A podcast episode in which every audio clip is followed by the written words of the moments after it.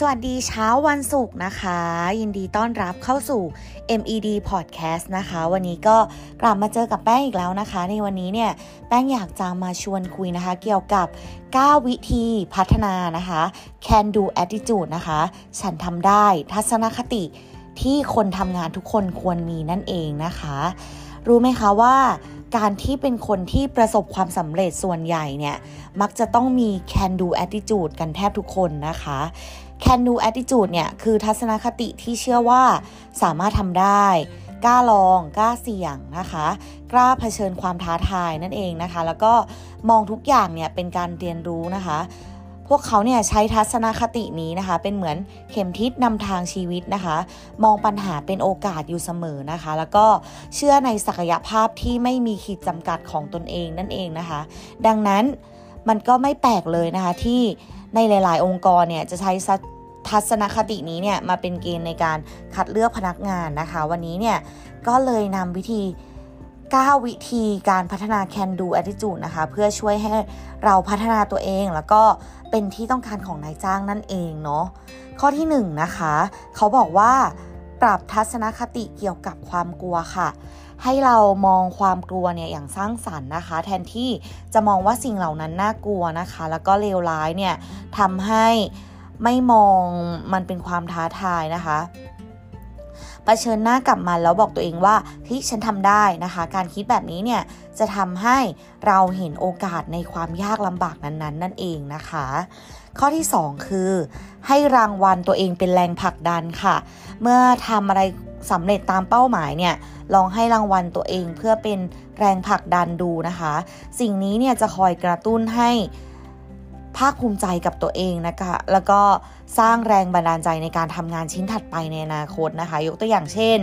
ถ้าหากทำงานเสร็จจะอนุญาตให้ตัวเองได้นอนดูซีรีส์ทั้งวันอย่างนี้เนาะเป็นต้นนะคะ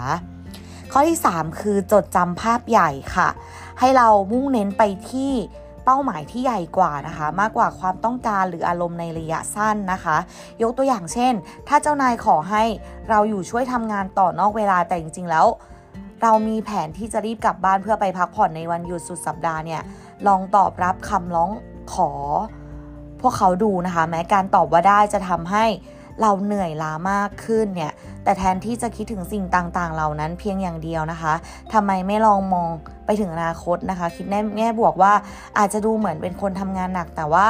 หากมีการเลื่อนตำแหน่ง เจ้านายก็จะมองมาที่คุณเป็นคนแรก ๆ นั่นเองเนาะ ข้อที่ 4 ค่ะ เรียนรู้จากความล้มเหลวนะคะ ก็คือใช้ความล้มเหลวเนี่ยเป็นแรงในการก้าวต่อไปนะคะ ย้ำเตือนตัวเองว่าเฮ้ยนี่มันเป็นความผิดพลาดเล็กๆ น้อยๆนะคะ มันไม่คุ้มค่าที่เราจะยอมพ่ายแพ้ต่อมันด้วยเหตุผลเพียงแค่นี้นะคะ ข้อที่ 5 เนี่ย คือพัฒนาขีดความสามารถของตัวเราเองค่ะ ขีดจำกัดคนเราเนี่ยมันไม่มีที่สิ้นสุดเนาะเสียงคนอื่นเนี่ยมันก็ไม่อาจดังเท่าเสียงในใจเรานะคะ ให้เรามั่นใจในตัวเองค่ะ แล้วก็ถ้าเชื่อว่าทำได้เนี่ยเราก็จะสามารถทำได้นะคะ อย่าปล่อยให้ความกลัวเนี่ยมามอดไหม้ตัวเรานะคะ เราสามารถพัฒนาขีด ความสามารถด้วยการหาบุคคลแบบอย่างนะคะ ลองนึกย้อนถึงสิ่งที่เคยทำสำเร็จ เพื่อประเมินความสามารถของตัวเองนะคะทำงานทีละอย่างนะคะ แล้วก็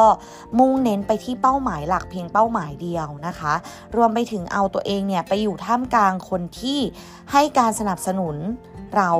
ด้วยนะคะ ข้อที่ 6 คือ ควบคุมทัศนคติตัวเองค่ะ หลายคนมักชอบคิดว่าเราควบคุมทัศนคติตัวเองไม่ได้นะคะ แต่จริงๆแล้วเนี่ยเราควบคุมมันได้นะคะ มันไม่ต่างอะไรจากการสวมใส่แว่นตาเลยอย่างเงี้ยนะคะ เราเลือกได้ว่า